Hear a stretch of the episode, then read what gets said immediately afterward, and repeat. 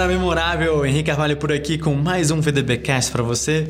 E o assunto de hoje é funil de vendas. Esse assunto tão, tão importante em marketing digital e até mesmo em marketing geral. Como fazer com que o seu topo, a parte intermediária, né, o meio e o fundo do funil sejam executados com maestria para que você consiga ter cada vez mais pessoas é, descendo nesse funil, ou seja, saindo da fase de atração para a fase de relacionamento e da fase de relacionamento para a fase de venda. Então, vamos lá, funil de vendas é o conteúdo de hoje.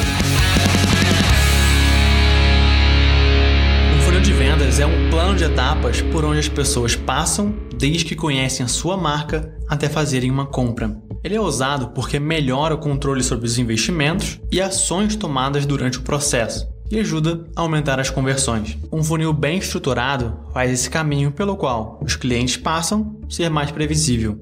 Isso faz com que seja mais fácil identificar problemas e tomar ações para resolvê-los. Conhecer exatamente as etapas pelas quais a sua persona passa permite que você invista nos pontos que realmente trazem resultados e elimine também o que não está funcionando. Usar um funil de vendas é recomendado para qualquer pessoa, qualquer negócio que decida oferecer um produto ou um serviço, e também para empresas no mercado B2B, pois em qualquer desses mercados ele ajuda a transformar leads em clientes, gerando mais vendas para o seu negócio. O funil de vendas também pode ser definido como um plano do caminho a ser seguido por uma pessoa, que vai do momento em que ela conheceu a sua marca até chegar no final do processo e efetuar assim a compra de um produto ou serviço oferecido por você. Como você tem mais controle sobre o que o lead está fazendo, você consegue saber quais conteúdos você precisa oferecer e quais ações você deve tomar para criar um relacionamento com um possível cliente de uma forma mais eficaz.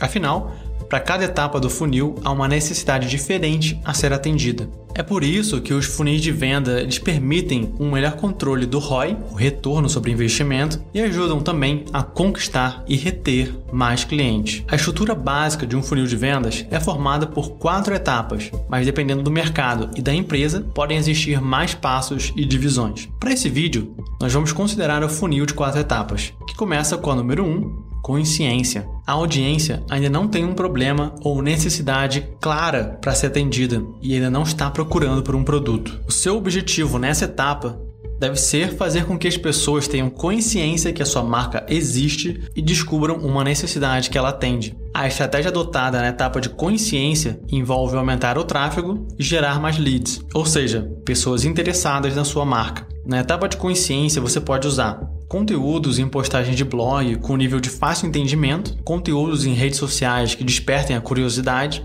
e listas de e-mails que levam a sua audiência a conhecer a sua marca. Para encontrar mais leads, use as redes sociais. Participe ativamente das redes sociais, se envolvendo em conversas e respondendo comentários. Procure também manter um blog ativo, entregando conteúdo de qualidade gratuito. E claro, você precisa de uma lista de e-mails. Portanto, foque em capturar os e-mails da audiência e mande conteúdos relevantes para ela. Para saber se as suas ações nessa etapa estão alcançando os resultados esperados, fique de olho nessas medidas de eficiência: o número de visitas da página, o número de comentários, o número de compartilhamentos e o número de curtidas. Essas são métricas bem quantitativas. E agora vamos para a etapa número 2, educação. Nessa segunda etapa do funil de vendas, a audiência já reconheceu a demanda que ela quer atender e está buscando a solução. O seu foco, ela, ele precisa estar em ensinar as pessoas por que elas precisam do seu produto ou serviço e como ele funciona.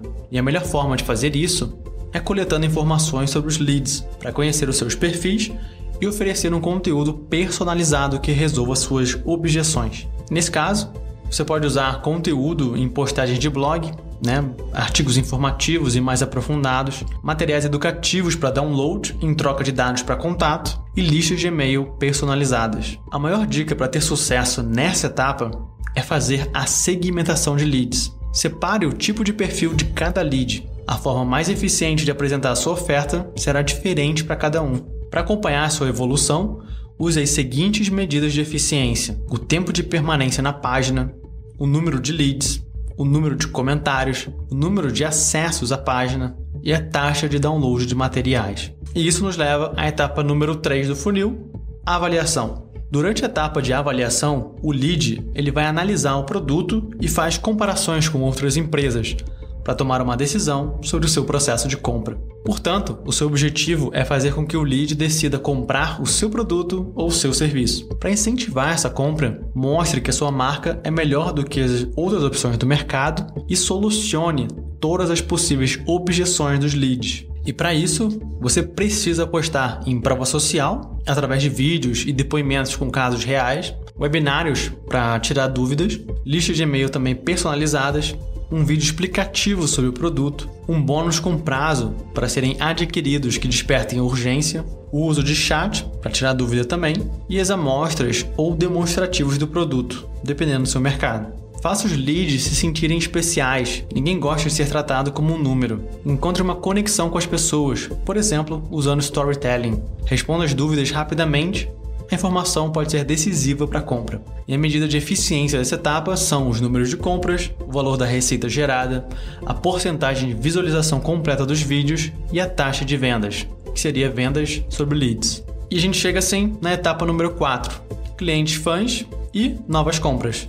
Chegamos à etapa mais desejada de todo empreendedor: a transformação de clientes em clientes recorrentes. E melhor do que isso, em fãs da marca, que vão defender e indicar os seus produtos e os seus serviços. Nesse ponto, o cliente ele avalia o produto ou serviço adquirido para passar sua impressão para outras pessoas e considerar a possibilidade de uma nova compra. Portanto, o seu objetivo central, principal, é conquistar o cliente para novas compras e divulgação positiva da marca. E como você pode fazer isso? Coloque o seu foco em ajudar né, todas as dificuldades do cliente para garantir a melhor experiência para ele. E você pode fazer isso através de e-mail para solução rápida, é, disponibilizar um telefone ou WhatsApp para contatos específicos e criar comunidades e fóruns onde o grupo ali vai se ajudando. Continue respondendo as dúvidas rapidamente. As pessoas não gostam de sentir que só foram bem tratadas até realizarem uma compra. Procure manter também um contato por e-mail nas comunidades, crie uma conexão mostrando para as pessoas que você de fato se importa. E sempre se preocupe em saber o que as pessoas estão achando do produto. Fique de olho nessas medidas de eficiência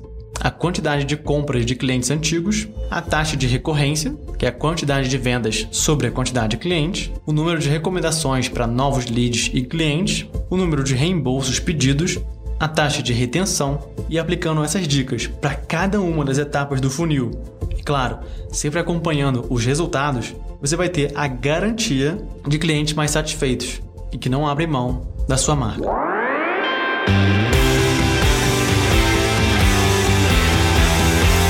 Esse foi mais um VDBcast diretamente aqui para você. Hoje o assunto foi funil de vendas, mas futuramente a gente vai trazer o assunto decisão de compra e também várias ferramentas, né, como o próprio MailChimp, a estratégia toda de e-mail marketing que a gente executa aqui na VDB.